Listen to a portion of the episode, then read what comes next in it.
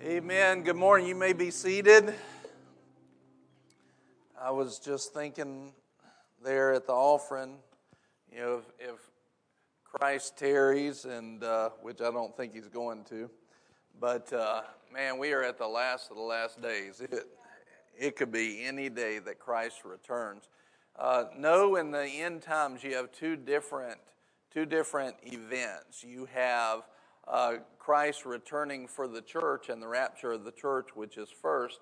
Then you have the triumphant return of Christ, which is when he actually comes back, sets his foot on the earth, and it begins the millennial reign. A lot of times people put those things together, and there's some things that have to happen before the second event, but there's nothing really that has to happen before the first event except that the church is made glorious. That's about the only thing that has to happen because he says he's coming again for a glorious church. And Basically, I'm saying that to say, like, it's time right now. Uh, I mean, we are in, it, when you, if the Bible is your standard and you're living by that, the Bible declares very clearly that we are not just in the last days, we are in the last of the last days. And uh, even some stuff that I saw this week, uh, I, I just was shaking my head at. It's like, there's no way we can go too much further uh, just because of what's happening. Uh, specifically, I'll give this, give this to you. Specifically, uh, the Lord put a cap at Babel. There's only so much that man can do. But the rise of technology, and specifically right now, some of the uh, artificial intelligence and things like that that's coming out, we are pushing that cap that God set. And so we can't go beyond that. In other words, we're at the top of that right now, and you can see the signs of the times in those things. And uh, what artificial intelligence and technology is doing right now, if you were in the world and didn't have Jesus, it would be scary uh, what they're doing. I mean, there's, it's great, but it's also very dangerous as well and, and can be scary. And, uh, but we're at that place. Like, that, you just can't go much further. So Jesus is coming back. But if he did tarry uh, longer than I expected, um, then one of the things I think that you'd find in boomerang churches is every time they start doing the offering prayer, uh, you're going to find boomerang churches and everybody's standing up on their feet and uh, very pomp and circumstance and tradition. And somebody 100 years from now is going to be saying, why do we stand up when they do the offering prayer? Because, like, how does everybody know how to do that? And uh, you notice as soon as she started praying, you had people stand up. Uh, let me just tell you a little bit of history on how we got to that place. Uh, basically, just one day I was sitting there, and uh, you know, the offering is, is to be an offering to God, holy and acceptable to God. And I realized I was, it may have been a few dollars that I was giving or, or a few hundred. I don't remember what it was that day, but I remember having that offering in my hand. And what made it holy was He authored it. He spoke that to my spirit and he wrote that in there. And I, in obedience, heard him and we were giving. We were giving. And I was like, this is holy. And I didn't want to approach uh, the offering and the altar with that holy offering in a different way. And he, I just heard him say, stand up. And, then I realized this is just my way of honor. You know, uh, our culture, we have basically five different H's uh, hunger, humility, honor, holiness, and home, right? And that's new to y'all because we just, we just put it down on paper. But uh, one of them's honor. And as we set up with that holy, which is another one, and honorable offering, I just felt the need to stand and offer it, you know, like a priest standing there in front of the Lord. And uh, so when, when they said the prayer, I stood up. And then the next Sunday it came, and I stood up again. And then I think somebody noticed.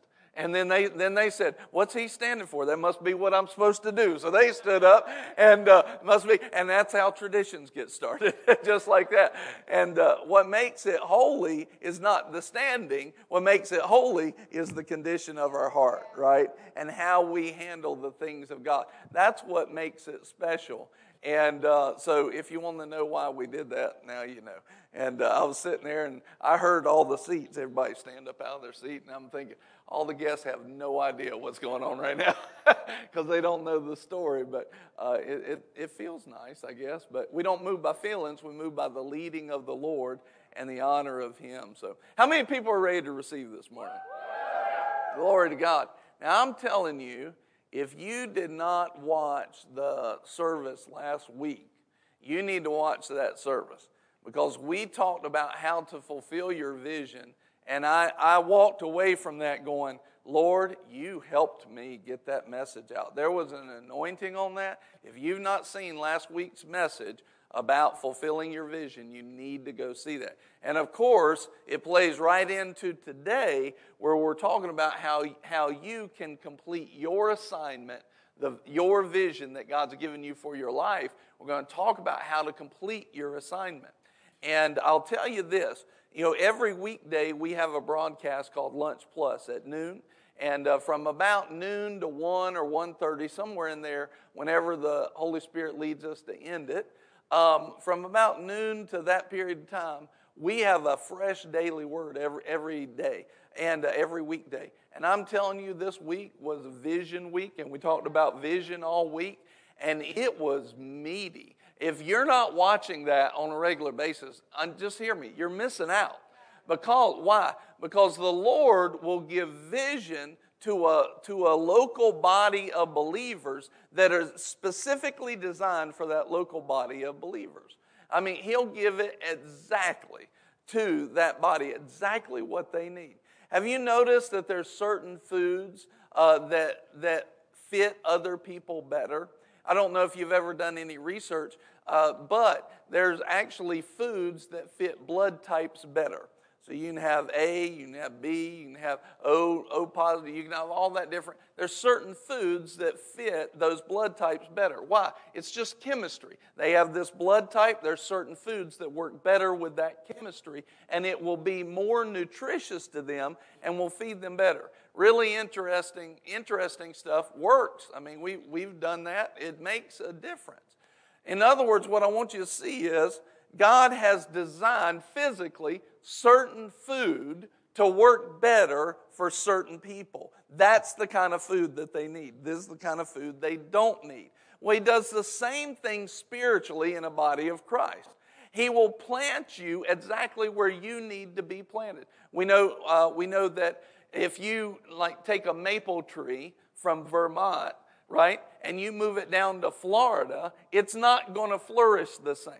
Soil's different, climate's different, temp, uh, temperature's different. You take a palm tree from the Florida Keys and you move it up to Vermont, it ain't going to work. Right? You can have all the dreams you want to. You can spend thousands of dollars to get it up there. It's going to die. Why? Wrong environment, wrong soil, wrong nutrition. In 1 Corinthians 12 18, it says this, but now, let me put that, 1 Corinthians 12 18, but now, when? Now, now God has placed the members. Now, who did it? God placed the members. Notice who didn't place the members? Us. Now, God has placed the members in the body, each one of them in the body just as he desires. So not we not we desire, right? So I want you to see this. So God's directing traffic uh, up in heaven. He's directing the blessing, and, and he's saying, "All right, let me see here, uh, Chris. I, I've got a place for you right here, right?" And he's, he's saying God has placed the members in the body just as He desires. So he says, Chris, your place is right here. Now, if Chris's place is right here, he doesn't get to choose, well, I like this place. Well, my kids enjoy this place. They like this children's church. Or they, well, I like this pastor over here.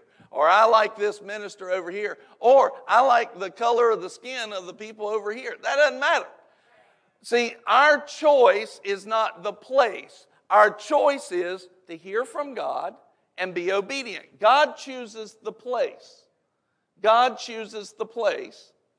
And, and, well, I like this place that's closer to my house. Well, I like that too. But But that's not my choice. My choice is that I'm either I hear from the Lord, will I seek Him on what my place is, and will I get in my place? My choice is to be obedient or not, not the place, right? So you, we've had people for years that have driven over an hour to get here every Sunday. Why? A church alive's worth the drive, and when God plants you at a place, that's your soil. Psalms 92 says, planted in the house of the Lord, they flourish in the courts of heaven. They flourish there. You flourish when you're nourished. You flourish when you're nourished, and you nourish when you're in your place. He's designed certain food. I'm kind of already in my message, but uh, I was really just talking about Lunch Plus. Because what he says is so now let me just finish this out, come back to Lunch Plus. Don't let me forget Lunch Plus, okay? And, and in case he forgets, you don't let me forget Lunch Plus, okay? All right, so God says this Chris, this is your place. He doesn't choose the place, he just chooses to be obedient or not. This, this is your place. Amen. He says, Will, your place also is right here. And we choose to be obedient. He says, Phil and Will sitting beside each other.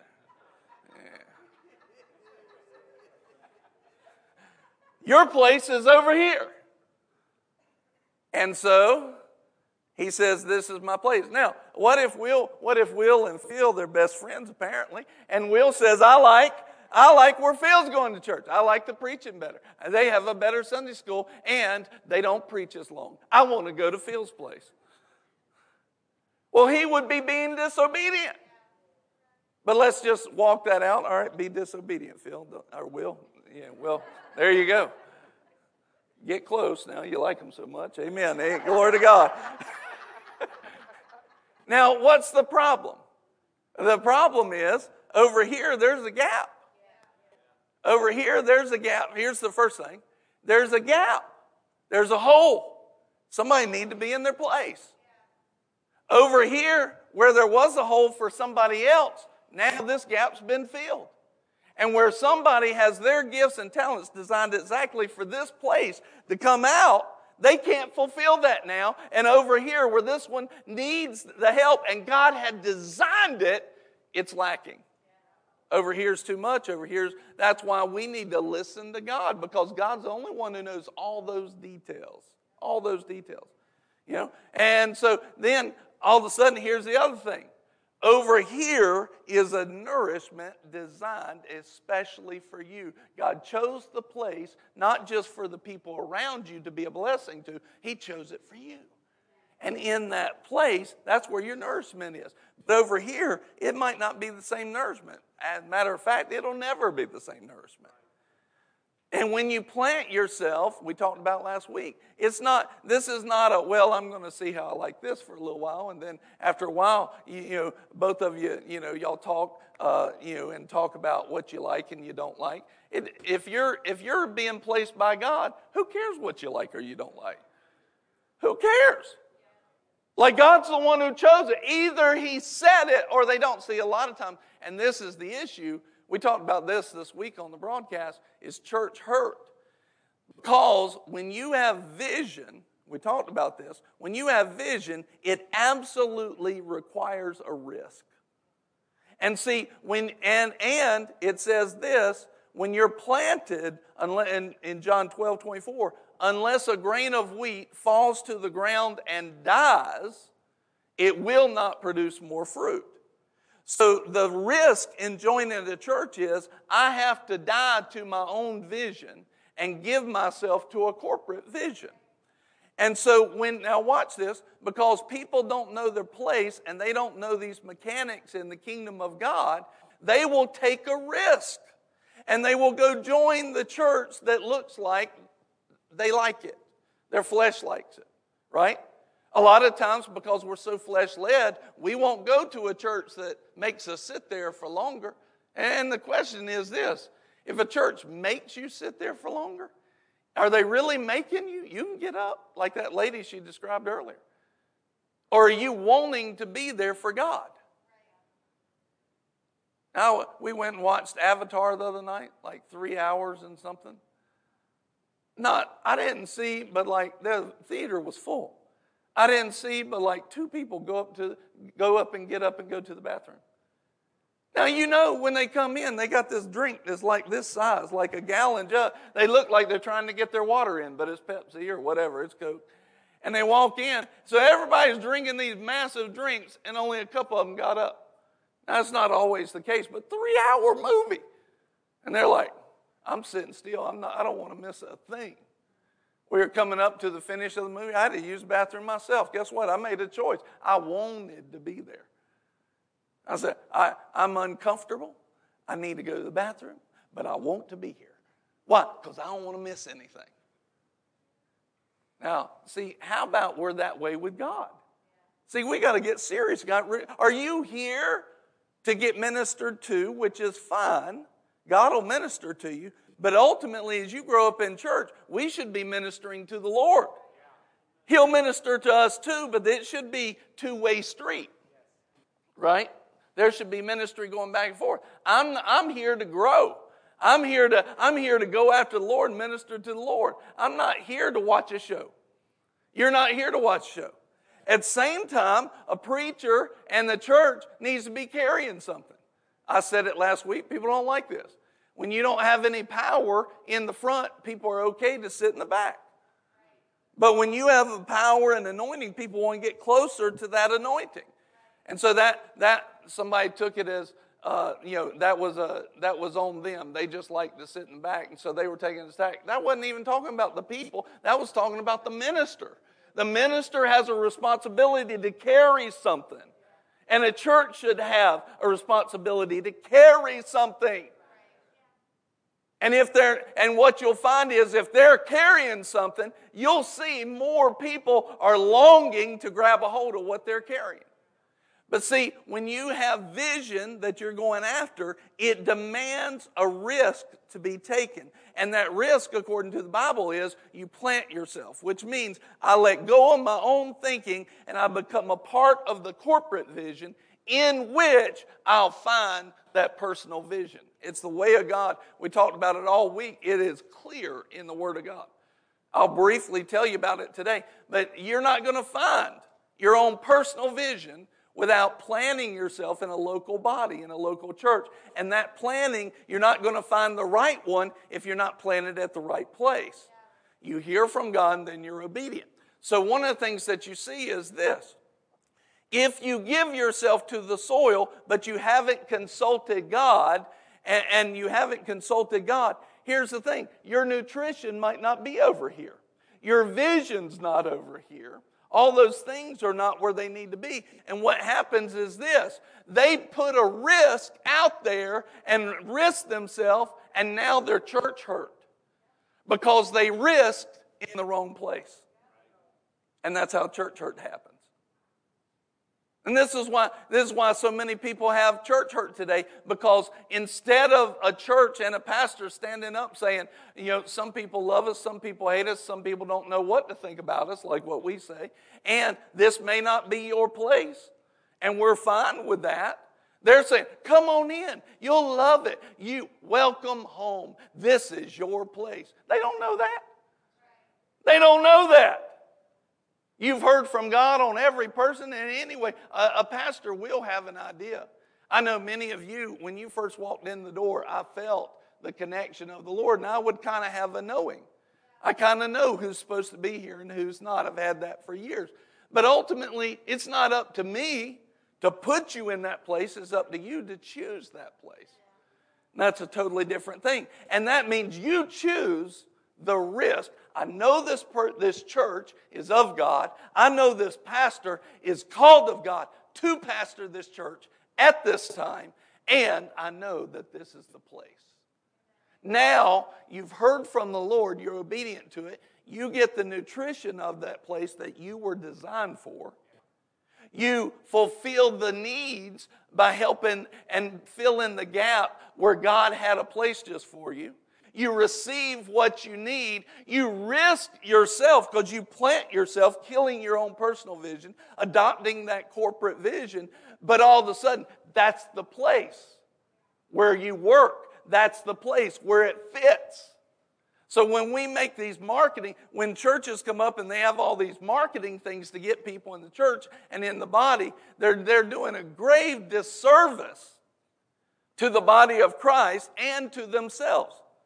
Because think about it. This pastor over here that may want everybody to be there, regardless of if they're called to or not, he's got a bunch of people out of their place. That means they're going to have a whole lot more problems. They're going to have a ton more problems. They've taken a risk. They're going to have church hurt. And when they get church hurt, what's going to happen? They're going to go over here and talk about that church. And you can see how this doesn't lead to unity, this leads to disunity. It doesn't lead to fulfilling vision, it leads to division, right? Because you have two different visions going on and it's not God's. But when everybody gets in their place, they fulfill the things of God. So, and you, you can have people and you can say, oh man, but this church over here, they have the best church for my grandkids. And, and I don't like the church for my grandkids where, where God's placed me, so I'm going to go over there. You're making a really bad mistake. You won't flourish. You're taking a risk that's going to end up in church hurt. Now, this is eh, on the church, we should have a place that feeds everybody.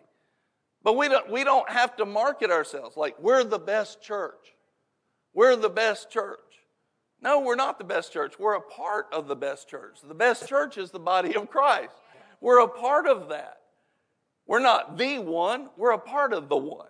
You see? This is you got to have this this is all culture and a different way of thinking about it. And this society has been selling their churches for so long. They, they've, they've been spinning their wheels. Looks good, feels good to our flesh, but it's not doing anything in the spirit. Amen. Thank you, guys. So, all of that to say, Lunch Plus is every weekday. And the Lord told us that He's going to give us a word every single weekday. And it happens. The thing that we hear more than ever is that we hear this testimony all the time. That is exactly what I needed to hear today. That is exactly what I needed to hear today. I needed that word today. We hear it all the time. All the time. Why? Because that if you're called to a place that God is told to do that, you're going to find a nourishment in there. You're going to find nutrition in that. And it happens. It's been powerful this week, hasn't it? Amen. I feel dehydrated. Sometimes fasting, we had a question this week come in about fasting. And uh, just hand me the ball. Thank you. Um, we had a question come in about uh, fasting. Let me just give this to you. If you're doing an extended fast, ex- expect that your body will reset, right? Expect that your body will reset. Uh, your, your, if you do a long enough fast, your taste will reset, your blood sugar will reset, all kinds of things will reset. If you, about, doctors have proven in about three weeks uh, fast of non food, and uh, you're not taking in a ton of like sugary drinks too, uh, it'll, it'll reset some things. But one thing that happens is as you're going through that, your body changes and you feel it and you feel those things. And, uh, but at the same time, and it's a beautiful thing, it, it really helps you to stay in that good place of health as well, besides spiritual health. But one of the things that happens if you're just doing a juice fast, um, if, if you don't want to do that and you're having major work and you need to have all the clarity and everything like that, do a one meal a day or a six to six fast and take that food in. But I'm not going to tell you that it's easy. It still is challenging. It's a really good fast, and the majority of biblical fasts are basically where they eat one meal after the sun goes down. So, um, in a uh, liquid fast where you're not taking in any food, a couple of things happen. Number one, when you're not taking in food, uh, you're not taking in as much salt. And so uh, when, you, when you don't take in that salt, salt makes your body like a sponge where it'll hold water. And then uh, if you don't have salt or electrolytes in that way, it's almost like a funnel. It just runs straight through you. And so you can have, that's why when you, when you do this, like you, you feel like you're going to the bathroom all the time. And, um, but in that process, you don't have food that's giving you salt, so you're not retaining that water. I know all the people that are thinking about their weight, they're like, I don't want to retain water. You do on a fast. You do on a fast. You want to retain water on a fast. And uh, so then, uh, so what you need is you need to take in some electrolytes, maybe even a pinch of salt uh, with your water every uh, day or so. And uh, that's a good thing to do because here's the other thing is you're, you can also, like if you like it, um, my wife does, it, it, started before she was pregnant, is drink pickle juice. Um, pickle juice has a lot of uh, a lot of stuff. I can see some people like yes, and some people are like no. so anyway, but it has a lot of electrolytes in it in that way, and uh, so or some uh, you know like Powerade or Gatorade. But you don't need a lot of that. Uh, you don't need a lot of Gatorade or Powerade. You can overdo it and get actually um, you only need about a cup. A, a cup a day should be fine, and that'll help you help you do that. But the other thing that happens is when you're eating food, food will hold water and hold moisture, and then as it's going through your body, it, it releases that moisture like a time delay of liquids and moisture. So when you don't have food, you don't have that moisture being held and constantly releasing into you. So you really need to drink more water than you normally do if you're on if you're on a fast like that. And that what that does is it helps keep uh, your blood pressure up. A lot of times when people feel uh, lightheaded on a fast, it's their blood pressure because they're dehydrated and uh, not as much the sugar, although the sugar can be that too. If you're doing that and, and you feel like it's right, definitely, you know, have a cup of juice with some natural sugars in it, and it'll help clear, you, clear your brain up, keep that fuzziness away as well. So just some fasting tips. If you, if you want to know a lot more, uh, you can go and the Fasting 101 series is out there. Those are just some basic facts. I'm not telling you what to do. I'm not a doctor. I'm just saying we've found some things, and there's some basic medical facts that I just passed along to you when you're doing a fast. Does that help anybody? Amen. Glory to God. Uh, so that was a great question that we had, and um, I love I love fasting. Remember, the Lord said this. Isn't it amazing that you can, especially if you get into a no food fast, you can get past that first week, and then all of a sudden it's like the second week, is like, this feels great. I mean, you still want to eat and you're still hungry, but it's not like before. And it's like, this is an amazing place. And you'll get to the place where you don't actually want to stop. Uh, it, you know, you, when it's time to stop, your body will let you know. It'll kind of wake up and say, if you don't eat, you're going to die. But uh, it'll, it, your body's built it's, is wondrously made. And uh, you remember when Jesus fasted 40 days and uh, he said, and he was hungry? I think that was an understatement. That was his body waking up and saying, All right, Jesus, you've gone long enough, time to eat. And, uh, but don't you notice that's right when the devil came? Right when he was right at the breakthrough and at the end, the devil comes and tempts him with the bread. Amen. And so this is, this is where we want to live. We want to live in the place where the Lord is leading us. And notice that Jesus said this. He didn't say, he didn't say if you fast. He said when you fast, right? When you fast. So fasting needs to be a part of people's uh, of people's Christian walk on a regular basis, and not just at the beginning of the year. Seek the Lord on that. Ask Him. He knows what you can do and what you can't do. He knows what you're capable of and what you're not capable of. And uh, He'll teach you and He'll show you those things. So, amen? amen? Glory to God. Amen. Well, now you've had two messages today. Let's give you the third one. Yeah. Hallelujah. Fulfilling your assignment. Last week, like I said, in looking at the vision, how many people want to stand in front of Jesus? You know, let me get that camera. Amen. Stand in front of Jesus, good, but I didn't, I didn't finish it. How many people want to stand in front of Jesus and hear the words, Well done, good and faithful servant? Man, I want to complete my assignment. Amen. Glory to God. I like that. she was back there. She goes, Me! I want to do that. I want to hear that. I love that. You know, how many people want to hear those words? I do. If you want to if you want to hear those words, then you have to complete the individual assignment that's on your life.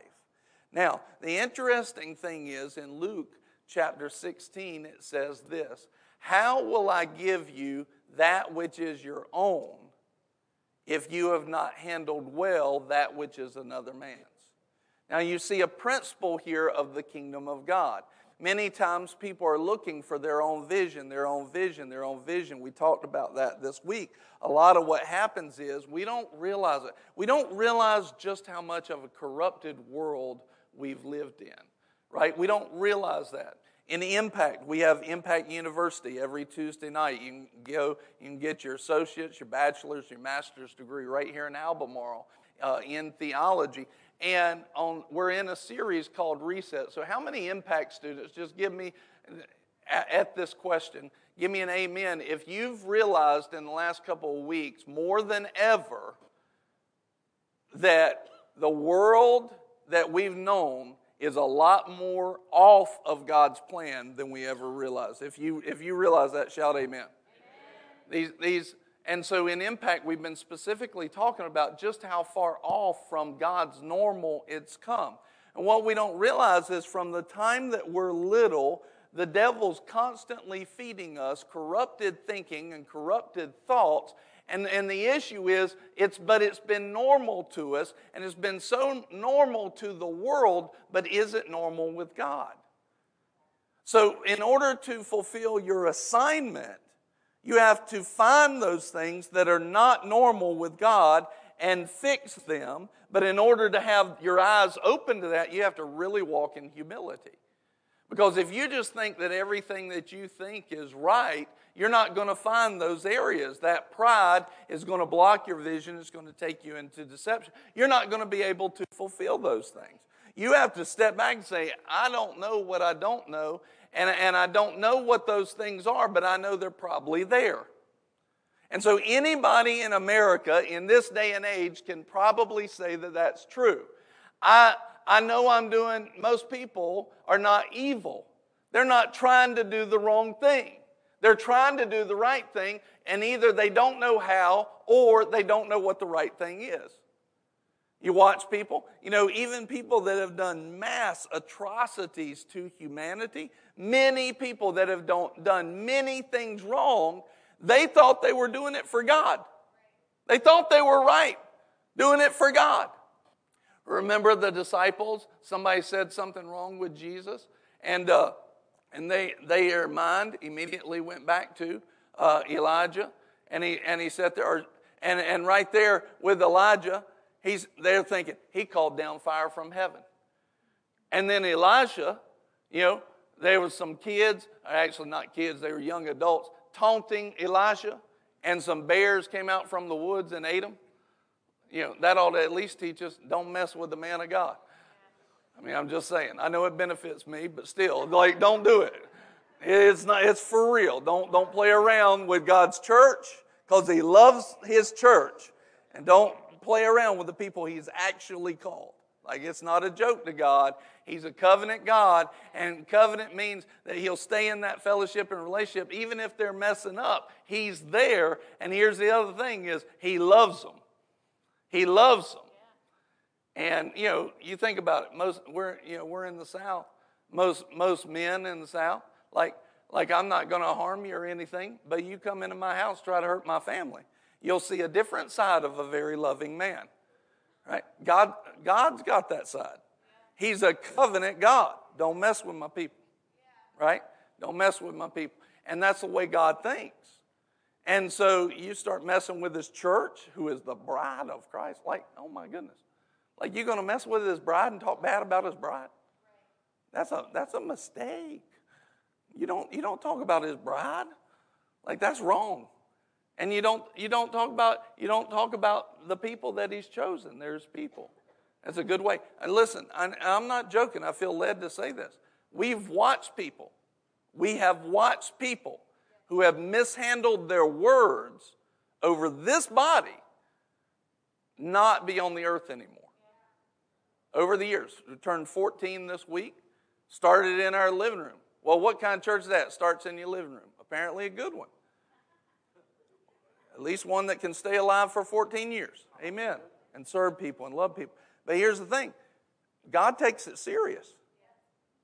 The strongest thing that God's ever corrected on me is me judging other ministers. Man, he's not played around on that. Other stuff is like I feel like his, his mercy is everlasting. He's given me mercy in that area too, but his correction has been the strongest. The strongest. Don't, don't play around with that. And so, uh, if we're going to see this and we're going to see this area, we can't think that we know it all, right? One of the things also in impact that we've been talking about is how much does God know? And you think about every ounce of information, like the internet's great. You got these new chat, uh, AI chat bots and all that kind of stuff coming out, and they know answers to all kinds of stuff. But they don't beat God, who actually knows everything. The, these guys just think they know everything. There's the difference. God actually knows everything. You're not going to beat him in that. He knows everything. Every, think about this, every bit of wisdom, every good and perfect gift comes from the Father, with whom there's the Father of lights, coming from above, from the Father of lights, with whom there's no variableness nor shadow of turning, in James chapter 1, verse 17. And so one of the things that you see is he actually knows everything. And that means every bit of knowledge and wisdom that's on the earth came from God. Now, think about that. If we find a scientist that actually knows a ton about several things, if we find a scientist that actually knows a ton about a lot, we're like, man, that guy's so smart. But that guy knows just a thimbleful to what God knows. And so for us to think that we've arrived is wrong. And if we think that we've arrived, we immediately limit our future. When we think that we've arrived at a point that we know everything or we know how it works and we don't have to grow anymore, we instantaneously limit our future. How many people want to limit their future? Good. Amen. I saw one hand go up, but they were scratching their nose. So I was like, whoo, good. Amen. How many people, how many people want to stand in front of God and hear, well done, good and faithful servant? But in order to get that done, you have to, you have to humble yourself to the plan of God and not think that you've got it all worked out. You have to, you have to be in that place of humility, which is the key to avoiding deception. And when you start to realize it and you start to realize just how much God has done and how big He is, you realize I'm never Never going to exhaust him. Never. So today, one of the biggest problems that's been facing the church is what I've come to term spiritual teenagers. Because a teenager will go to school, they learn more about the world than they've ever learned before, and they feel like they've arrived. Now, any 30 year old knows that 18 year old knows nothing. A 30 year old knows that. Now, but the 18 year old feels like they know the most they've ever known. And that's true. They do know more than they've ever known. They have the biggest worldview. But if you start making major life decisions without good counsel and input, how many people have watched the teenagers blow up their life in the first couple of years? How many, how many of us have seen that? And most of the time, it's because that teenager went in pride thinking that they know something. So the church has a ton of spiritual teenagers. Even if they went to a, a, Pentecostal church, a place where the Spirit of God is, and the, and the power of God is, and the fire of God is, and they go in, they see a couple of miracles, they pray for a couple of people over some time, see them healed, delivered, they lead some people to the Lord, they go into a service, they get the Holy Ghost goosebumps, maybe they even get a little Pentecostal dance on, who knows, whatever, they feel like they've arrived. My Lord, that's just the first step. That's the beginning. I mean, look at what he says. He says in Mark 16, those that believe, not the pastor, not apostles, prophets, evangelists, pastors, teachers. Those that believe will lay hands on the sick and they'll recover. They'll speak with new tongues. They'll cast out devils. If they, if they drink anything deadly, it won't hurt them. He says, those that believe. Who said saints? The saints. The saints, the believers. So we're just, this is, and I want you to see this. How often is this supposed to happen? How often is the power of God supposed to flow through believers? All day, every day. All day, every day. Not, but see, we become satisfied in this corrupted world with just having a touch of it here and there. That's not God's plan. God's plan is not just for a pastor or a fivefold ministry gift, is, is not just for them to be carrying this, but how many pastors do you know are carrying it all the time? You, you see the problem here? How's the believer going to carry it all the time when their leadership's not carrying it all the time? How's it going to happen? I mean, you can ask somebody that is, you know, an overachiever that was not a ministry gift that comes out and they were hungrier than even the ministry gifts around them, and they and the Lord will bless them and anoint them. Good, a good example of that today is Todd White. He's just a he's a drug addict that gets delivered, finds Jesus, gets delivered, is so hungry for God, he just goes after him. He just goes after God. And what happens? Just his hunger, which is why it's part of our culture, and his humility, which is also why it's part of our culture, his hunger and humility grabs a hold of the coattails of God and he pulls himself up there in hunger. He's just, he's just hungry. So it can be done by one person, but that's not the way God designed it to be alone.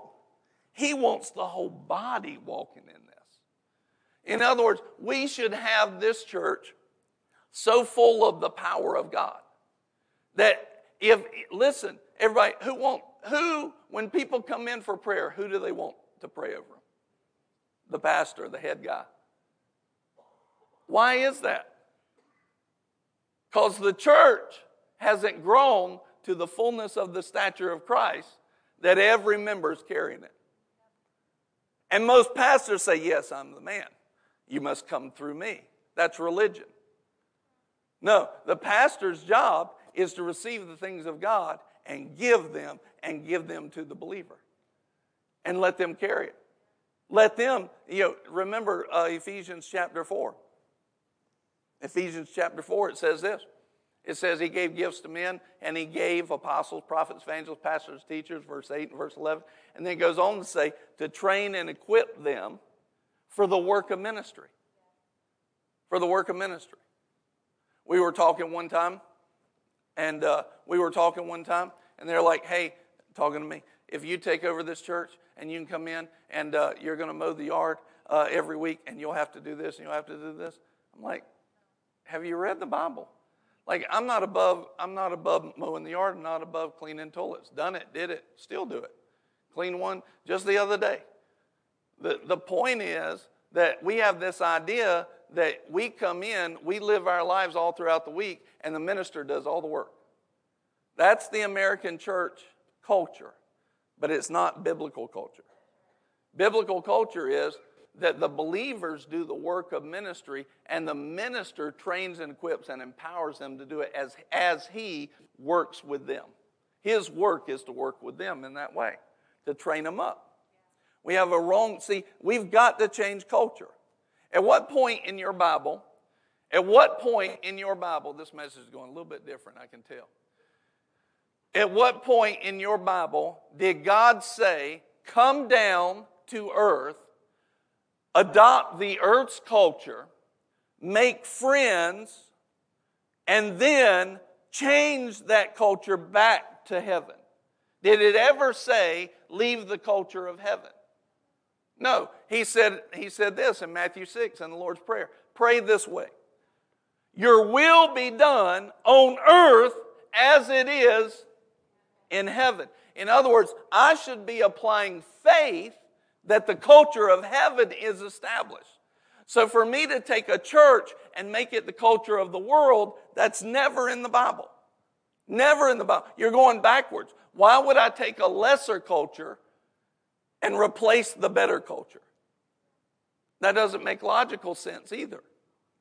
But yet, this is the state. So we've got, and, and we have to, we can't complain about that. How many people have, have seen these things in the church culture in America? Pretty much everybody. But is our job to sit up here and complain about them and talk bad about them? No. What's our job? You get your own culture.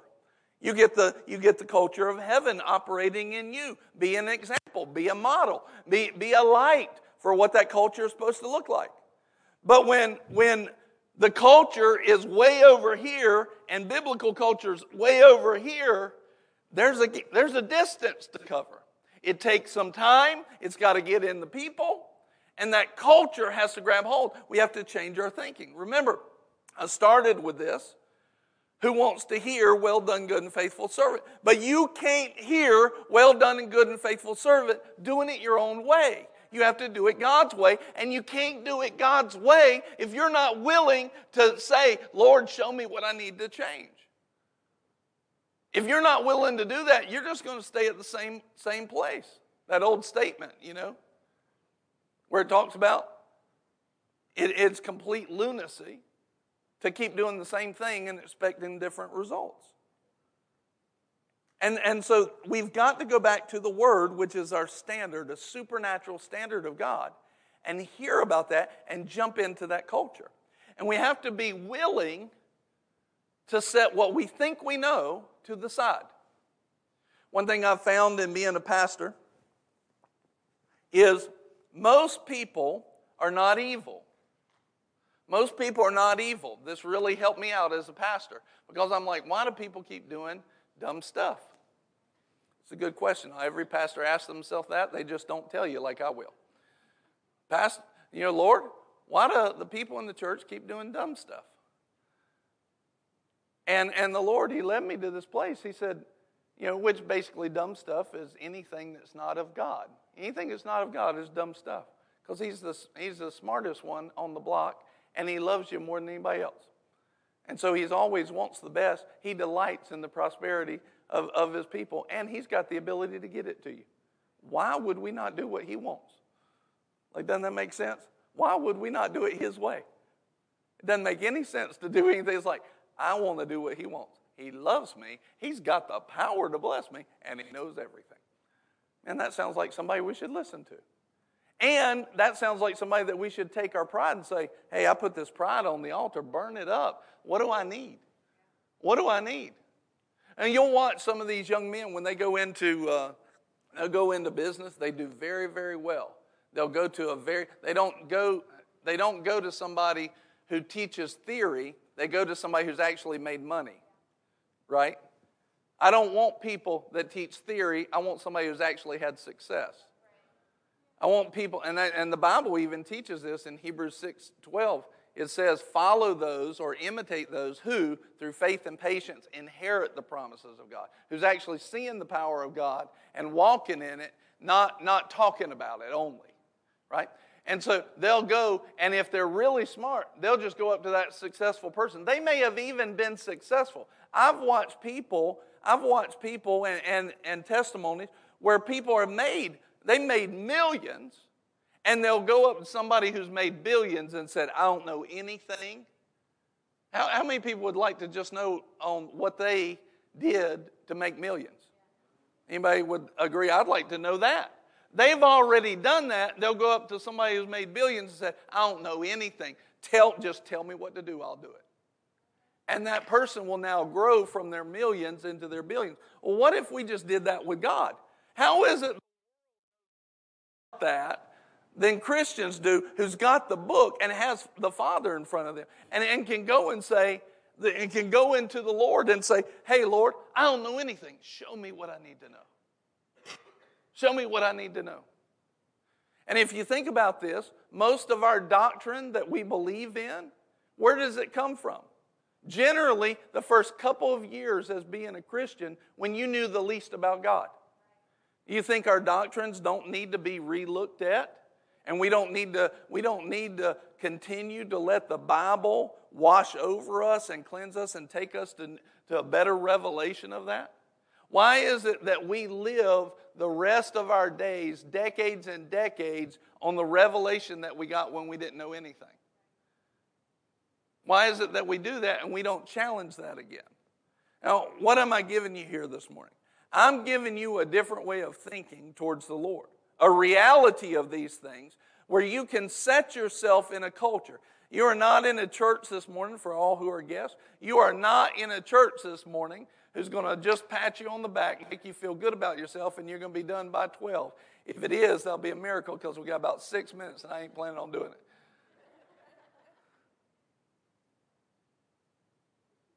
It'll be the Lord. That'll be fine with me if He does it. If He doesn't do it, that's not in the plans.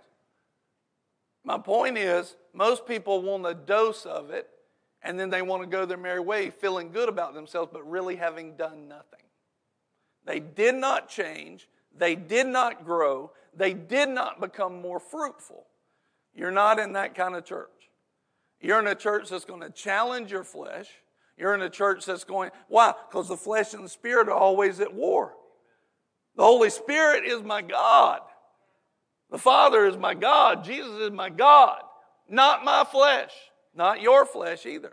So if you try to get your flesh to tell me what to do, you're going to find that out quick. No. Oh, Pastor, I just think we ought to do this. No. I'm a good pastor. I know how to say no to fleshly ideas. No. But if it's a God idea, I know how to say yes to it. Quickly, with joy, willing and obedient. Willingly. If you're willing and obedient, you'll eat the good land. So we need to get to the place where we live in this unbiased place so God can help us. We have to change this culture. We have to change the way we think about things. Most people are not evil. Most people are not evil. In other words, what that means is what I found out as a pastor is most people, when they make a decision, they think they're making the right decision. Most people, if they're doing something wrong, they think that it's small enough to not be important. Now, that's bad in itself. That's a wrong thinking in itself. But most people don't mind. I mind this, but most people don't mind, you know, checking the other box on their tax return so they get more money back. Most people don't mind doing personal stuff at work when they're being paid hourly. They, they don't mind little things like that, and those things, uh, they think that's small enough to be okay. Right? But on the bigger things, they don't think that that's okay, but the wrong decisions that they make is not because they're evil, it's because the wrong things that they're choosing they think are, is the right choice. And generally, it's simply a product of their environment. They've been taught that this corrupted thinking that is not truth is truth. And of course, the devil's always out there to tell you all truth. Everything is truth, which is a lie. There's only one truth, and he died on that cross. And, and he was given to us to see how, who he is and how he thinks in this supernatural book called the Holy Bible. And when you see that and have it as a standard, all of a sudden your life changes. But most people are not evil. Well, amen. Most people are not evil, which means they're making wrong choices thinking that they're right. In my opinion, this is just my opinion, the majority, not the world, the majority of the church is about 60% right and about 40% wrong. That is a large 40% for believers going to church to be off when they've got the Word of God and the presence of God and the Holy Spirit as the teacher. And if you think about it, Nicole said this last week.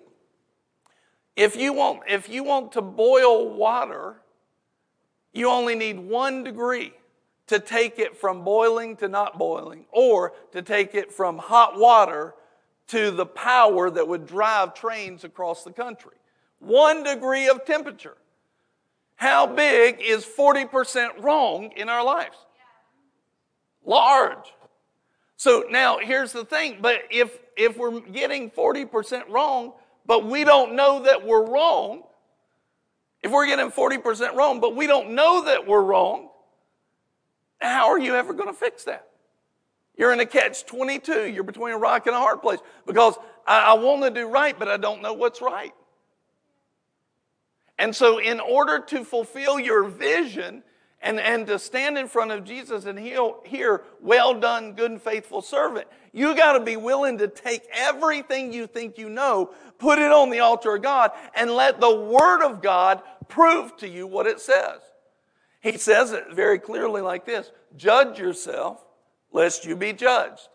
In other words, your choices, if you don't judge yourself, your choices, your choices will judge you. And that's what most people are living through a judged life because they think they're right when they're wrong. And, they, and now we think that's normal. Spiritual teenagers. Spiritual teenagers. We're in the wrong place thinking the wrong things. Now, today, you know, even my speech, it, it's more logical, it's more philosophical. What am I wanting you to do? I'm wanting you not necessarily to process all of this. What I'm wanting to do is simply get you to this point. Lord, maybe there's some more out there in you. Maybe there's more in you that I can have. And Lord, I want to go after you and I want to hear, well done, good and faithful servant. I want to hear it. I want to, I want to walk with you. I want to stand in front of you and, and hear, good job. I love you. Good job. You did good. You did good. Good job. The question is do you want it enough to change what you think? Do you want it enough to change what you think? And she described that circumstance that happened a few years ago. We're barely, we're barely in the service. Later that day, three miracles take place in that service, at the end of the service. I speak in tongues over the service as the Lord directed me. And literally, lady jumps up, grabs her stuff, runs out the door. I, I, can see, gets, gets her child, runs to the door. And the reason is because she's probably been taught that that's evil and uh, she doesn't know about it. She's not educated about it, so she's fearful of it. You know, some people have been taught that, that in that you can receive demons, stuff like that. God already answered that in Luke chapter 11. He said, he said, What kind of father am I for you to ask for the Holy Spirit? He said, well, If you ask me for an egg, would I give you a snake? You know, or give you a scorpion for this? No, I'm not going to. You ask me for the Holy Spirit, I'm not going to allow it to be counterfeit. I'm not going to allow it to be counterfeit. And, and specifically talking about the Holy Ghost. But there's a lot of bad education out there, people that think they know about those things. And the reason why they think these things is because it's much easier and much more comfortable, not to the spirit, but to the flesh man to not have these things. The flesh wants to control, it wants to have our order, it wants to have our box. But what I've found is, eh, is I can't remember one time that somebody came to church, heard a doctrine or belief that we, that we preached, and eh, you get around us, you're going to find out there's a biblical reason for pretty much every single thing that we do.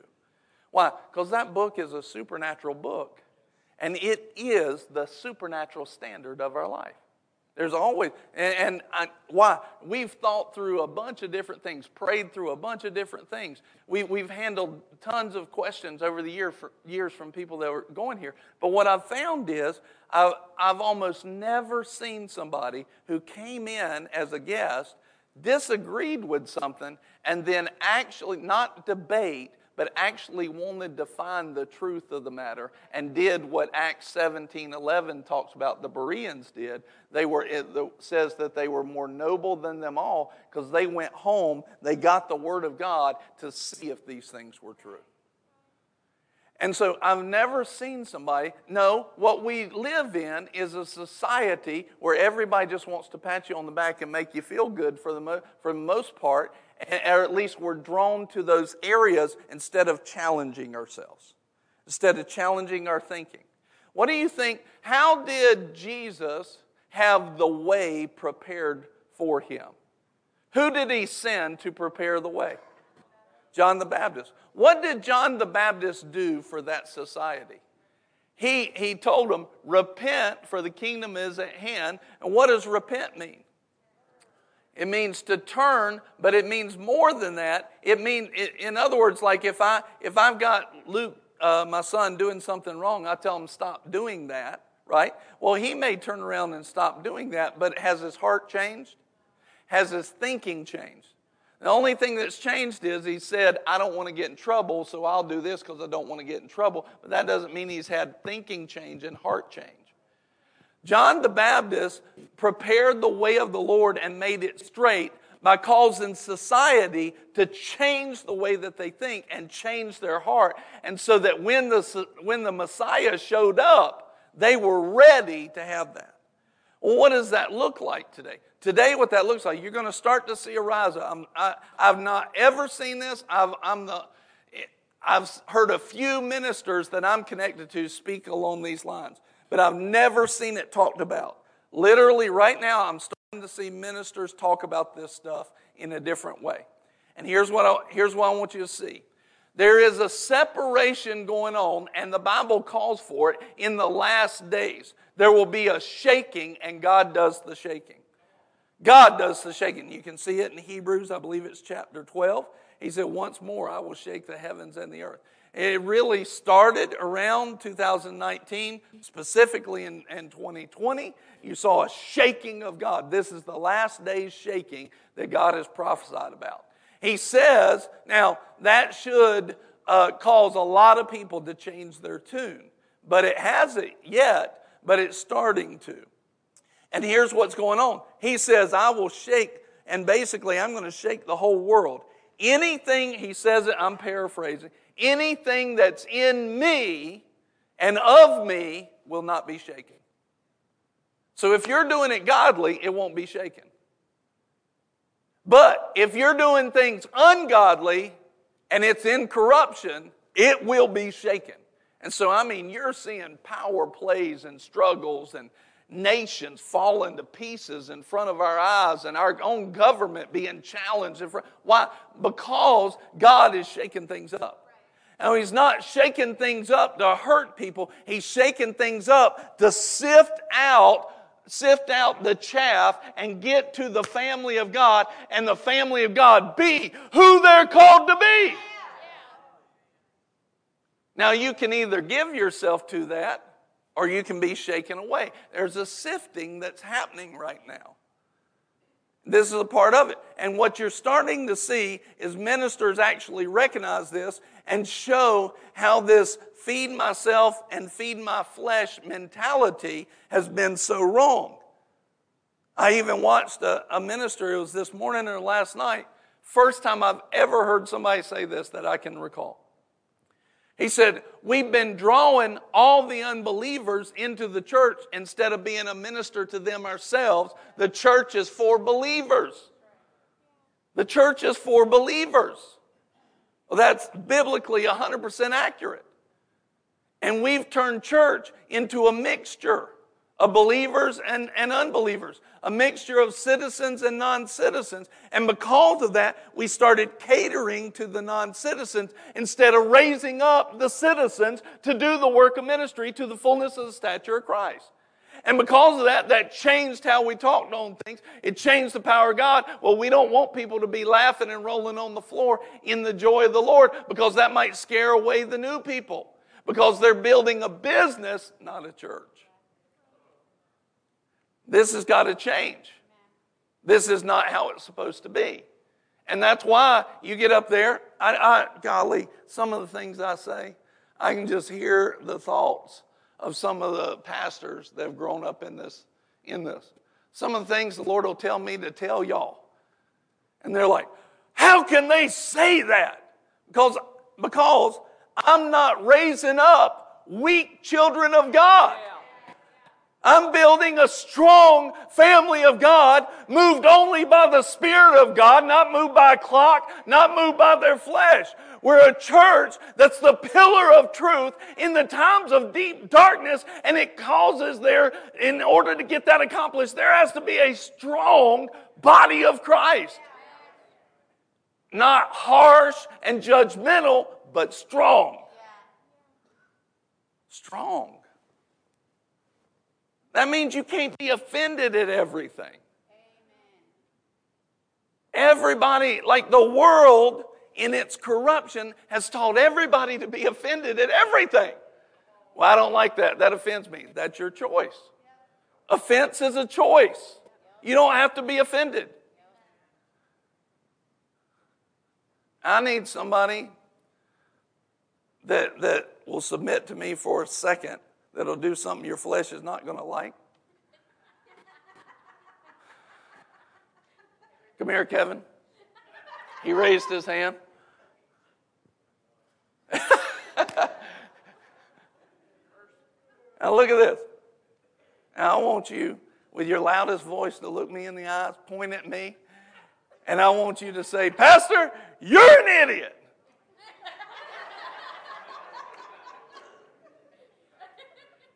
You volunteered. Good, well done. Pastor, you're an idiot.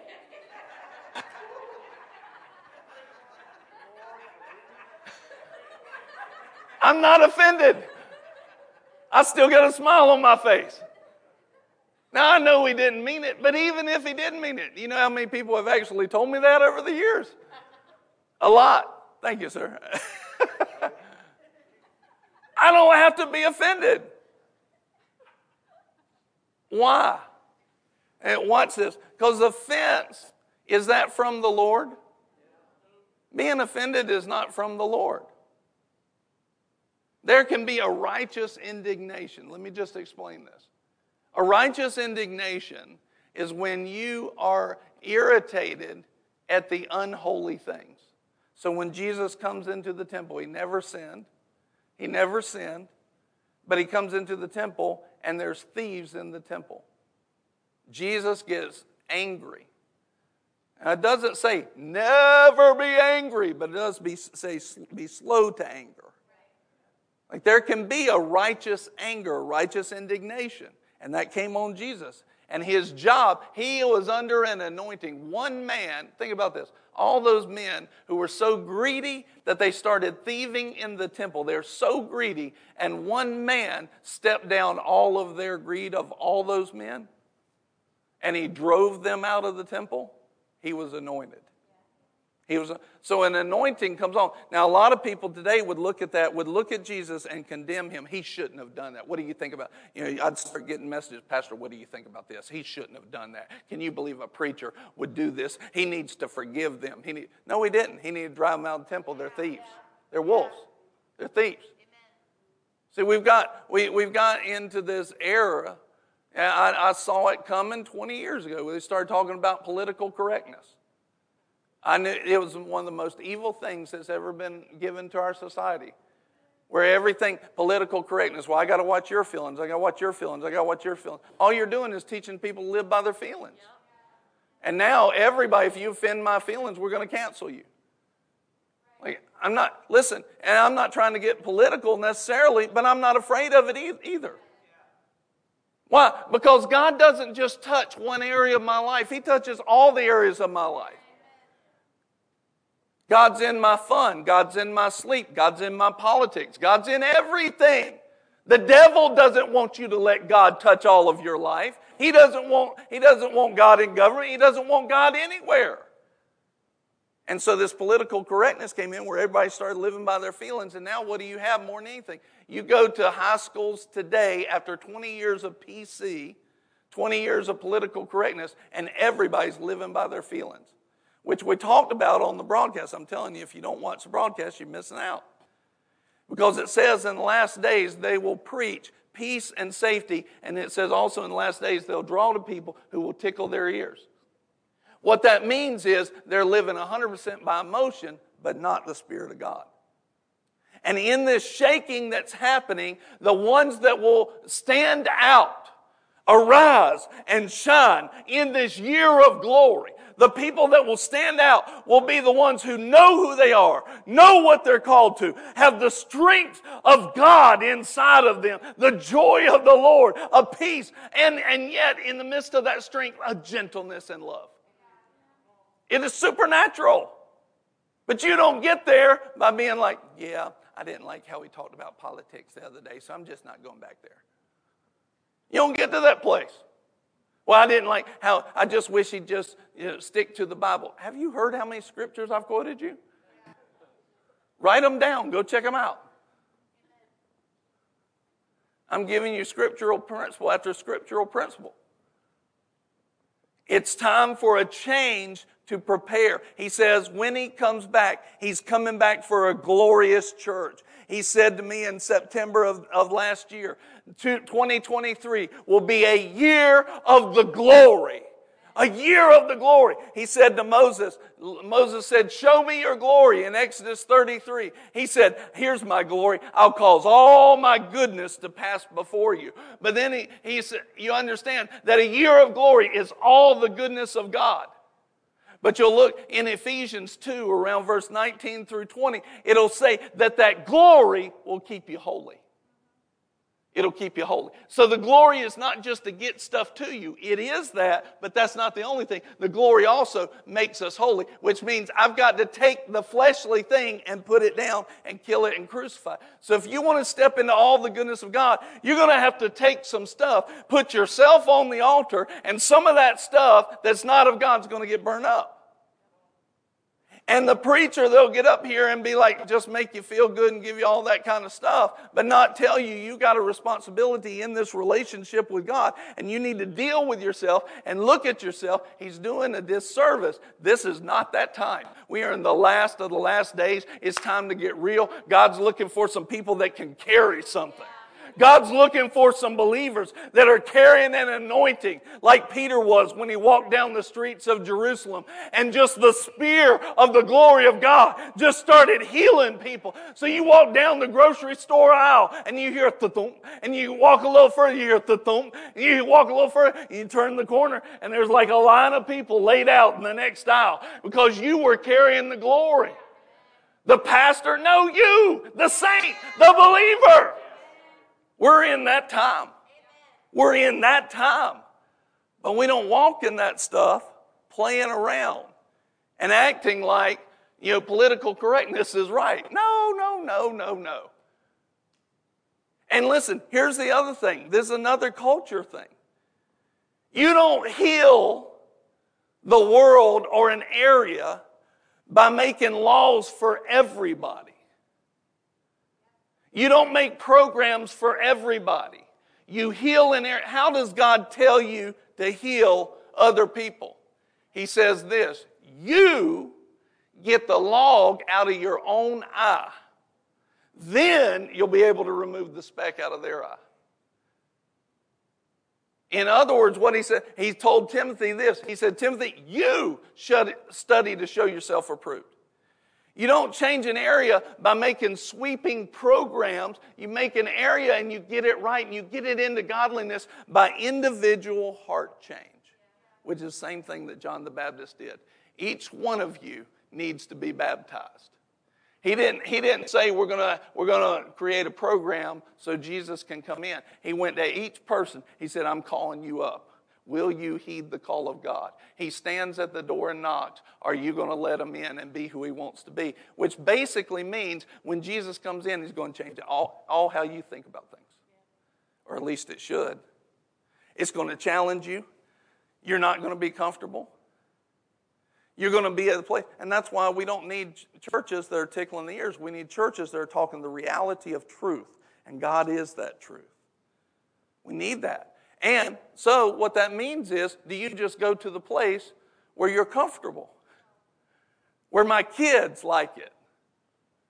No. No. You go to the place where He's called you. And if you don't know where He's called you, we have a, we have a broadcast. Am I at the wrong church? And in other words, what is the right church?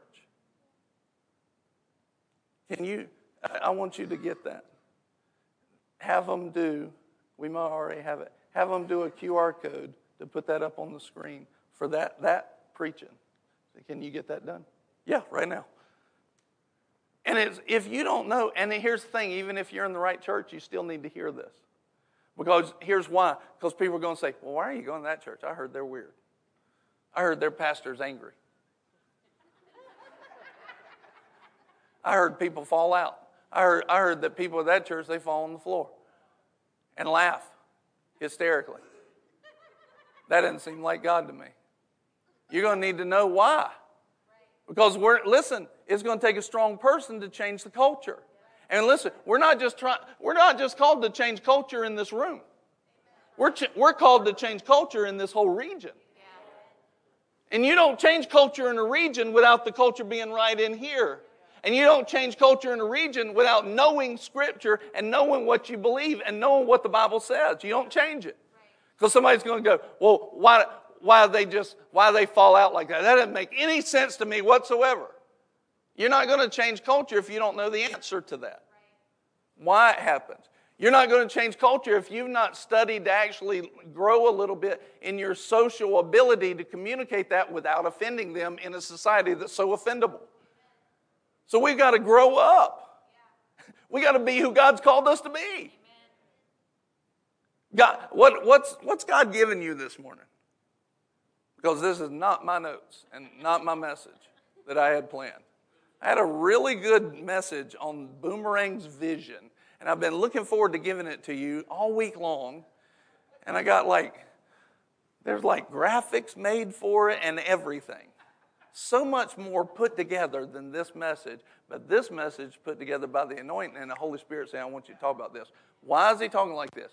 Because it's time for us to repent, stop thinking the way we have been thinking about church see what church really is and get to work on it and get in it and be who God's called us to be.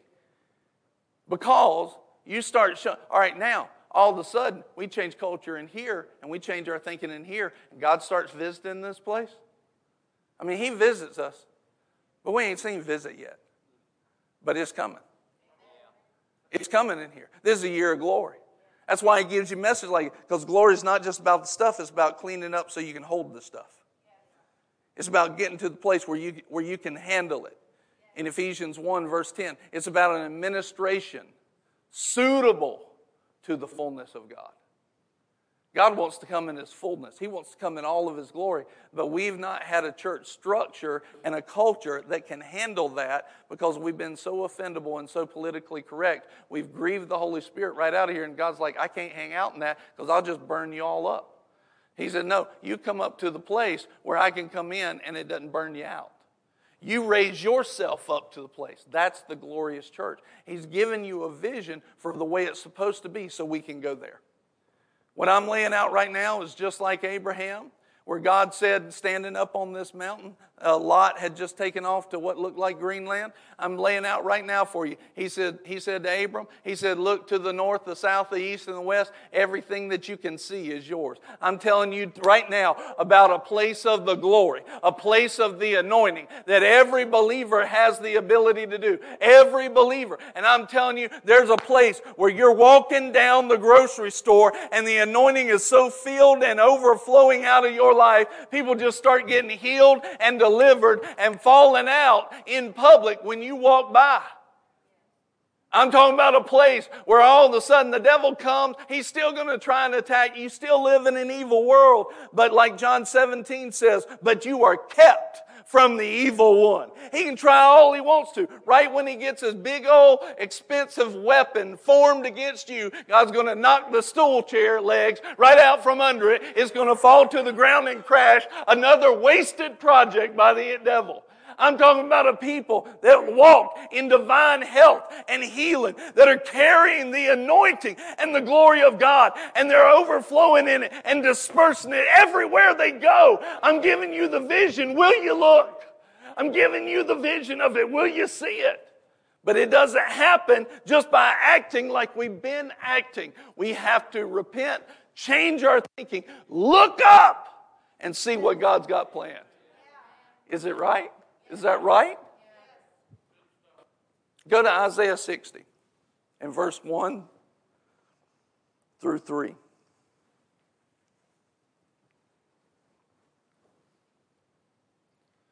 Isaiah 60.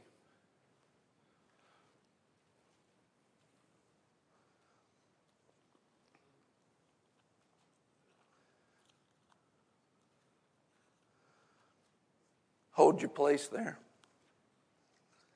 Go to Ephesians 2 19.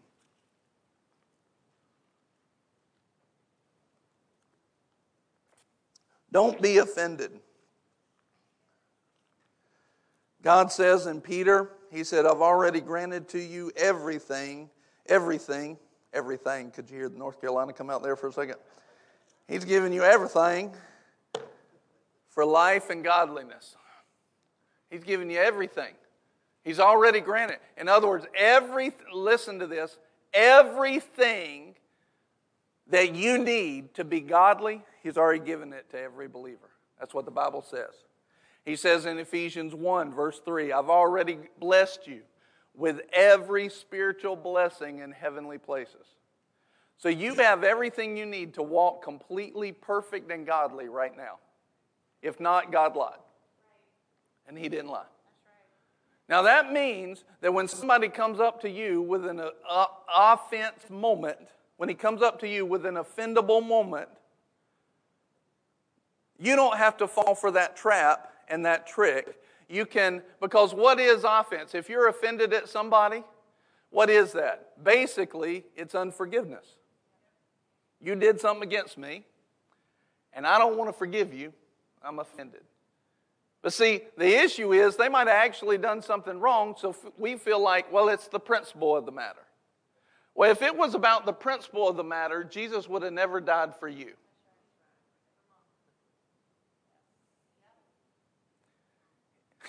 Yeah, let that one hit bottom.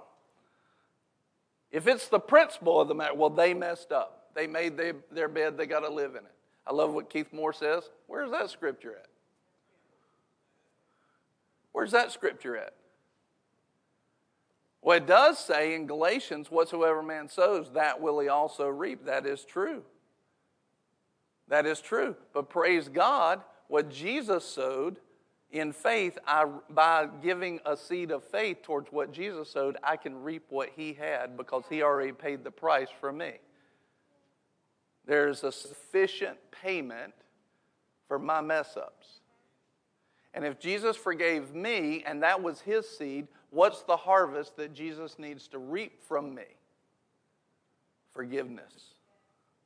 If he forgave me and planted the seed of forgiveness in me, what's my, what's my harvest that I need to give back to Jesus? Forgiveness. And when you're offended at somebody, yeah, they may have even done the wrong thing, but you have no right as a believer to get offended. You have no right to get offended. Get to the place where you're unoffendable. You've, you've premeditated forgiveness. Premeditated forgiveness. Somebody's probably going to say something I don't like this week, and when they do, I already forgive them, and it never even has any lingering effects on me at all or them. Premeditated forgiveness. That's basically what he said when he said, uh, Forgive them 70 times 7 in one day, 490 times in a day. He basically said, Go ahead and get yourself ready because they're going to do it, getting yourself in the place of forgiveness so that when they do it, you don't even have any lingering effects of it. They're going to do you wrong. They're persecuting me. They're going to persecute you. He said, Go ahead and just get premeditated forgiveness ready and in your pocket. And when they do it, just pull it out and not, act like nothing happened because it didn't. It only it becomes something if you turn it into something and it doesn't hurt the person, it hurts you. Generally. It can hurt the other person, but but most of the time it hurts us more than it hurts the other person. So godliness is forgiveness. Would we agree upon that? And offense is just unforgiveness because somebody did something wrong. They said the wrong thing, they said it the wrong way. I didn't like how they did that. So for us to say that I'm offended like that's like it's impossible for a, offense. Somebody say they're offended and it's impossible for offense to go away. You're saying that with God there are th- some things that are impossible. That's a completely wrong thinking. That's not scriptural at all, not for a believer. And so, if you hold on to that kind of stuff, it's going to be really hard for you to walk in the glory because God's in the glory, and for you to get in there, you can't pull that into, into there and live. You, you can't go into that place and stay with offense and unforgiveness on your heart all the time. You, you've got to move to a different place. You got to think different. You got to repent. He said John the Baptist would take the road, the spiritual road, and he'd straighten it out, smooth it out, and he did that by preaching a message of you got to think different. The kingdom is now. It's not in the, it's not in the sweet by and by, it's right now. He, Jesus said the kingdom's within you. Like, stop waiting for heaven to solve all your problems. You got faith right now and a promise of God. Hear that again. Stop waiting for heaven to solve all your problems. You got faith and a promise from God right now. And God needs you to be an example that'll prove how good He is. He needs you to receive His blessings and His promises so that you can show and prove, like Romans 12, 1 and 2. When you actually renew your mind and change your thinking, start living it out, it, it will prove that God's will is good. It will prove that God's will is perfect. It'll prove that God's will is acceptable. A lot of what's waiting on the world to get saved is there's not enough proof in the Christians. Love you, praying for you. It's time for some proof to be in the Christians. Look at this in Ephesians 2 and verse 19. Am I in the right place? Oh, no, I'm in Philippians. Philippians doesn't read the same as Ephesians.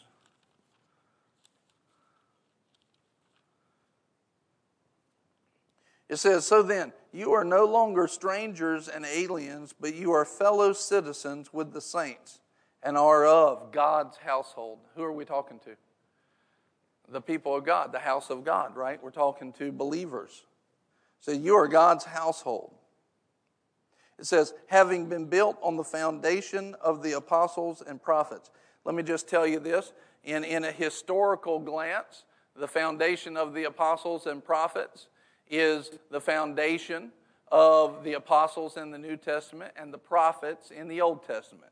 So you've got, you've got the Old Testament and the New Testament. You have that foundation of faith, that foundation of truth, and that's what we've been built on this, this local church that we have today, not just us, but the church of God, the body of Christ. We're built on that. But also, one of the things I want you to see is this.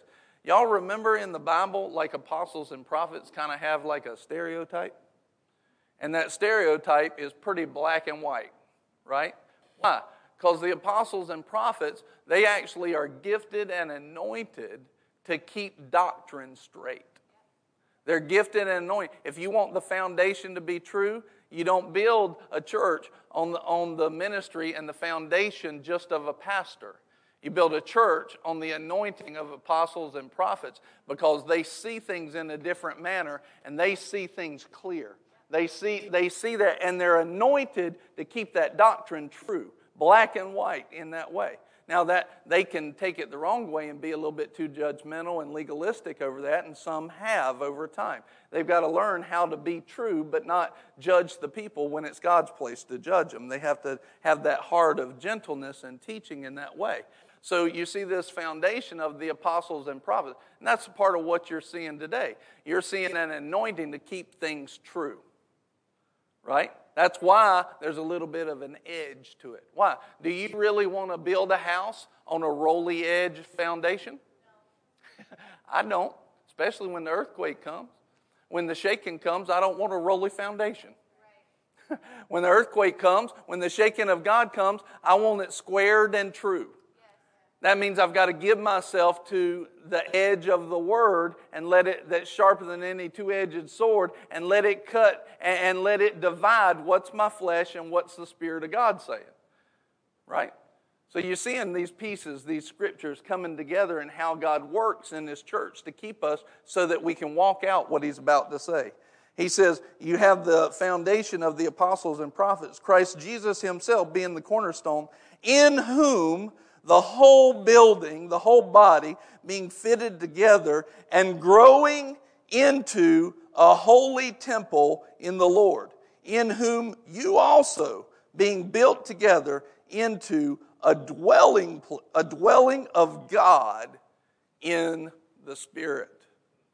A dwelling of God. God wants to grow you up into a glorious place. He wants to grow you up into a glorious place let me show you something else. Let's see here. Boop, boop, boop, boop.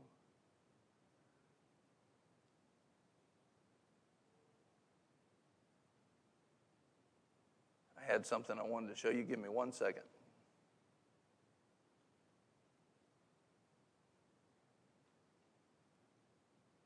Now, I want you to see this where it says, right here.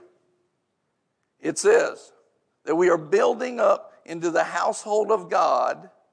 Look at verse 21. In whom the whole building, being fitted together, is growing into a holy temple. It can't be an unholy temple. If we're going to see the glory of God, it has to be holy, which means we can't have 40% of us in our thinking wrong thinking we're right.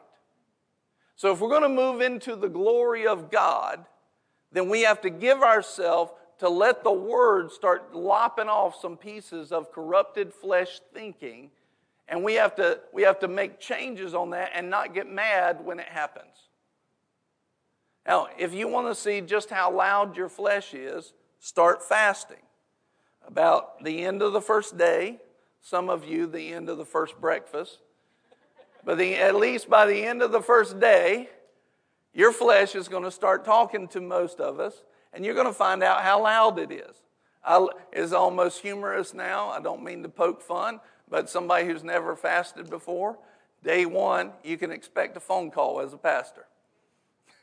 pastor, I don't know if I can do this. I don't know if I can do this or not. I don't know. This is tough. Whew. It's tough. Like, I, I don't know. I, I, I don't think I can do it, Pastor. Did I really hear from God to do this? You know, I was just going because you told us to fast, not because I heard it myself. All kinds of stuff. Devil will do anything to get you to stop being holy. And, and then all of a sudden you see day two is like worse. It's worse. All right, but then if you're doing a full fast after several days, after several days, it calms down. Your flesh goes, okay, we're not eating. I'm going to chill out and stop being so loud. Well, what did you do? I took that corrupted flesh and I put it in its place. I stepped to a holy place. See, you can't be a house of God and a temple of God filled with His glory without stepping into holiness, without dealing with that. And listen, when, when all of a sudden you get to a church, like most, most times people come in here, you remember the Marine Corps, and I was in the Marines, so this meant something to me, but you remember their old thing, we're looking for a few good men? And they were saying that because when you get to boot camp, it's no joke. And it's like if you if you haven't set your mindset to go through that, you probably won't do very well. Now they know how to help you along that process, but it's not like your mom and dad and their friendliness. They got a different way of dealing and motivating you through that process.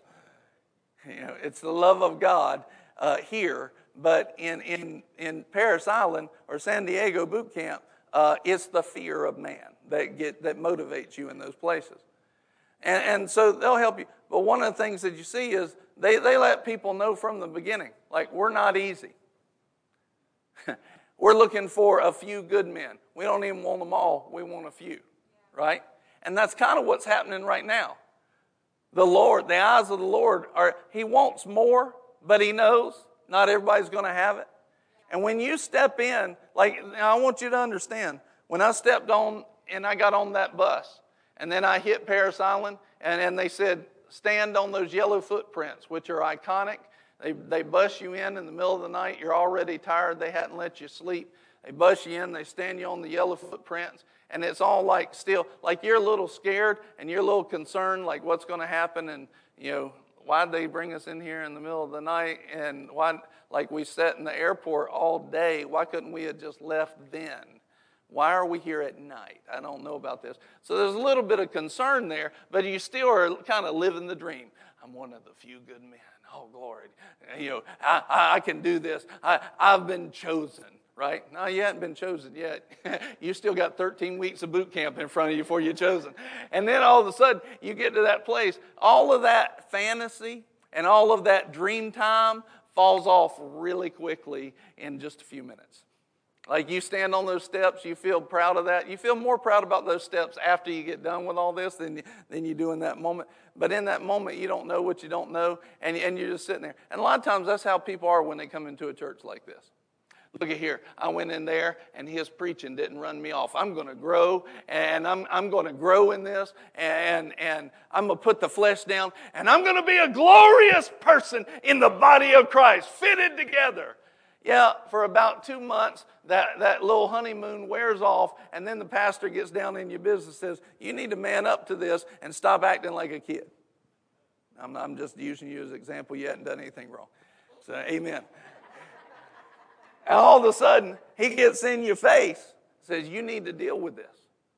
And you're thinking, I don't want to deal with this. I've been taught all my life this is right. I don't want to deal with this.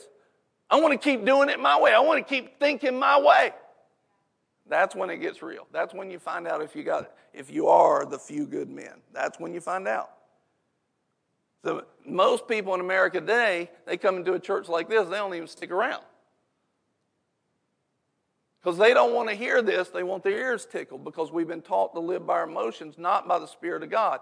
But the Romans 8 says this, starting verse 5 and 6, it says, The mind set on the flesh is death, but the mind set on the Spirit of God, thinking about the Spirit of God, doing the things of the Spirit of God, is life and peace. I'm trying to get life and peace to you, but it's going to cause you to make some changes is going to cause me to make some changes. I haven't arrived either. But it's time for us to stop playing around in church, stop having our ears tickled, and be who God's called us to be. Is there anybody in here that feels like you got what it takes? And then here's the thing it really doesn't matter if you feel like you've got what it takes, because the Bible already tells you that if you've received Jesus, you've got what it takes. I'm telling you today, if you know God and Jesus is your Savior, you got what it takes. Because He's already granted to you everything pertaining to life and godliness. Isaiah 60, verse 1. Listen, so now, church, because I'm going to define a time. Let's just define the time first. Look at, look at verse 2. Verse 2 defines what time period we're talking about. For behold, darkness will cover the earth and deep darkness the peoples. Darkness will cover the earth and not just darkness, deep darkness will cover the people. We're in that day. And so, what does he say to do in that day? Go back to verse 1. Listen, church, arise, shine. What it does not say, sit, do nothing. Sit and just let God do all the work for you. No, he says, You arise, shine. In the New Testament, says, You resist the devil and he'll flee. In the New Testament, it says, You study to show yourself approved. You judge yourself so that you're not judged. It gives us responsibility. We have all of this grace from God, not to make it squeaky, easy, clean on our flesh, but it gives us all the grace of God so that we can, through our hunger and humility, start applying these things and arise to it. He says, I'll give you grace to arise to the challenge. And in this day, when darkness and deep darkness is covering the people, God's eyes are looking to and fro throughout the whole earth that He might find someone who understands their job, who understands what they're called to, who understands what the price is. A few good men who understands what God is trying to do in this day and age. A, a time of His glory, a glorious church, which means all the goodness of God, but also holy. He's looking for people that will do that kind of work, recognize the task. They've counted the cost, what it takes to build this, this glorious body, this glorious building that God will strengthen and put together. And they say, I will do that no matter what it costs my flesh. He's looking for people. The eyes of the Lord are looking to and fro throughout the whole earth to find someone whose heart is lined up with His, not lined up with their own agenda and their own truth, who's lined up with the truth, so that He can show Himself strong on their behalf. On their behalf. He says, Look, I want to take hold of you and I want, I want you to come up here and you may have been down and I want to lift you up. I want to take you to new heights. I want to do it. I want to take you and raise you up. I want to take you and raise you up. I want to take you and raise you up. He's, he's basically saying, I want to take every believer and raise you up to a new place. Do you see it? The question is, will you have it? If you're in this church, you're going to have a hard time not seeing it. The question is, will you have it? Because it's going to challenge you. It's going to challenge you. I'm not going to tell you it's going to be easy on your flesh. It's not going to be easy on your flesh. It's going to be hard on your flesh. But God will give you strength to overcome that. And through your faith in God, He'll give you the strength to overcome the world in your flesh. He says, Arise, shine. See, we're not waiting on God, God's waiting on us. He's already get, granted to His whole body from 2,000 years ago everything they need pertaining to life and godliness, but the church has never arisen to that glory. And it starts not just, we can, we can set that in the body, but it starts with you, the individual. I can preach this day in, day out. I can preach it day in, day out, day in, day out. But if you don't say, Lord, let it change me today, I accept the call. I accept the challenge. And I know that I don't have what it takes on my own to, to be successful in that, but you will strengthen me in it. You will give me your grace to go through this challenge and become the glory of God. Arise, shine, for your light has come. I'm telling you, church, your light has already come. It's here now. Jesus is giving you the grace and the glory. It's in your hands. What will you do with it? Will you give yourself to His holiness? He says, and the glory of the Lord, all his goodness, has risen upon you. For behold, darkness will cover the earth, and deep darkness the peoples. But the Lord will rise upon you, and his glory will appear on, upon you. Listen, nations, all the people groups will come to your light, and kings to the brightness of your rising. This is the church growth pattern right here. Church growth pattern is not calling everybody back, fulfilling all of their flesh feelings, and operating a business. The church growth is this arise, shine, and nations will come to you. Be who I've called you to be, and the multitude will come. There's your church growth conference. I just saved you $1,500. well, now think about this. What if just one person will do it? Will you be that person? What if just one person will do it? Will you be that person? The Lord's the Lord right now is calling you to a new level of glory with him. This is 2023, the year of glory. It's time for the glorious church. Will you be that person that says, Lord, I'll walk in this way? I will arise now. He's calling you right now to arise. All of that happens through fellowship with Him, the intimate fellowship of, of God. I want you right now, they can play music, whatever they're going to do. Right now, whether they play music or not, whether you feel good about it or not, will you make a choice? Well, the atmosphere is not set, so I didn't feel like going forward. Forget about the atmosphere. Matter of fact, don't play music. Amen. She stops in her tracks. Amen. Don't play music. It's you and God. Make a choice. And you might know Jesus. Maybe you don't know Jesus. Maybe you're here watching, you don't know him. He will empower you to do all of this that I'm talking about, every bit of it. Well, people are looking at me. Who cares? Will you arise and shine? Well, people think I did something bad. Who cares? Will you arise and shine? If some can hold you, if something can hold you back in here where all these people had faith raised in them from good anointed preaching, then the devil's for sure going to hold you back out there. Will you say, Lord, I'm rising today and I'm shining. I'm going to another level. I'm walking with you in that holiness. I will not be held back. I see what you're calling me to. I'm rising and shining in you today, Lord. You can close your eyes, make it personal. You get serious with God, He'll get serious with you. Today, Lord, I make it personal. I'm going after you. God's calling you to something higher.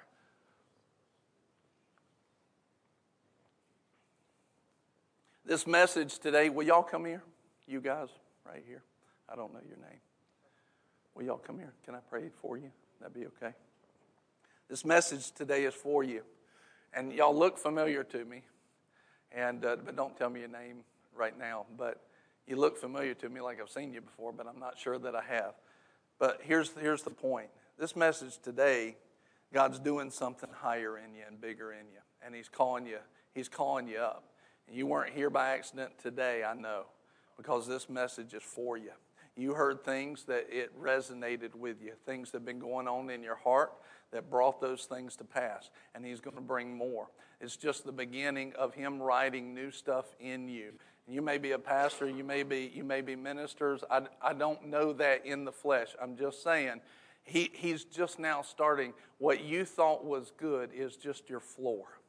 Everything you've ever known is good. It's just the floor. He's desiring to bring an anointing through you in a level like you've never experienced before, and it will shine to the world. Father, right now, in Jesus' name, thank you for your goodness and your mercy. Let your anointing come on them and flow through them in every way. Let them be an example and let that anointing of God help them and strengthen them and bring together every unity, every unity in their marriage, in their home, in every bit. Let it let every unity of God preach to the world your goodness and prove those things. Lord, let there be an arising on such a new level, Lord, that people are just start to ask them, What did you do? What did you do? And all your answer is, We allowed our heart to be changed. We allowed our eyes to see, and God showed us higher and more, and we stepped into it by being obedient. We got willing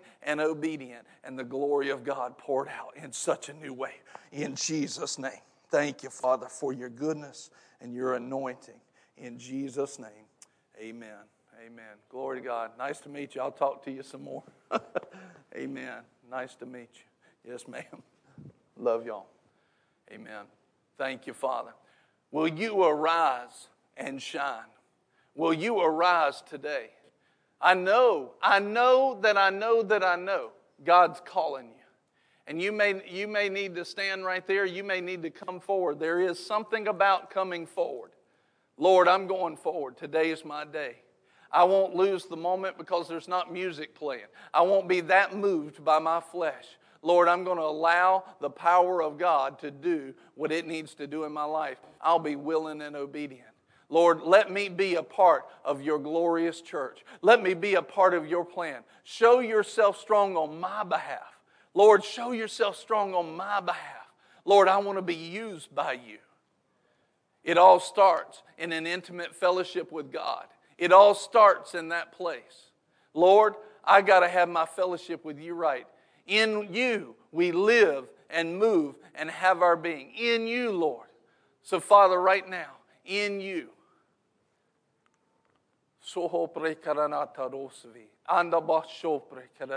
Lord, change hearts now.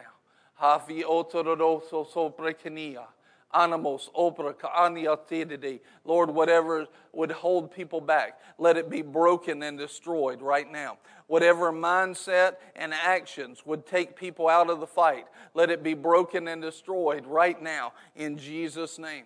Let anything that would hold people back, let it be broken and destroyed right now. Father, we receive forgiveness for all of the past and we move into the future with faith. Jesus, you're the Lord of my life. I want every person in here to pray this prayer with me right now. I want, I want you to make your relationship with God as fresh and as new as it can be in this moment, even if you've known Him for most of your life. Just say this say, Jesus, Jesus. with your mouth out loud. Jesus, Jesus. You, are the Lord of my life. Everything you tell me to do, I'll do. And I believe that you took my mess to the cross and the grave. And when God raised Jesus up, I believe he came back to life showing that there was no connection to my mess and sin forever. Because I was in him raised up to the right hand of God in Christ. And I believe that he rose from the grave. Today, Jesus, You're my Savior and my Lord. And I believe that I have received all of the goodness of God and the strength to walk it out. Jesus, I ask you, baptize me in the Holy Ghost and fire in the name of Jesus to live the way you want me to live. In Jesus' name. In Jesus' name. In Jesus' name. Thank you, Father.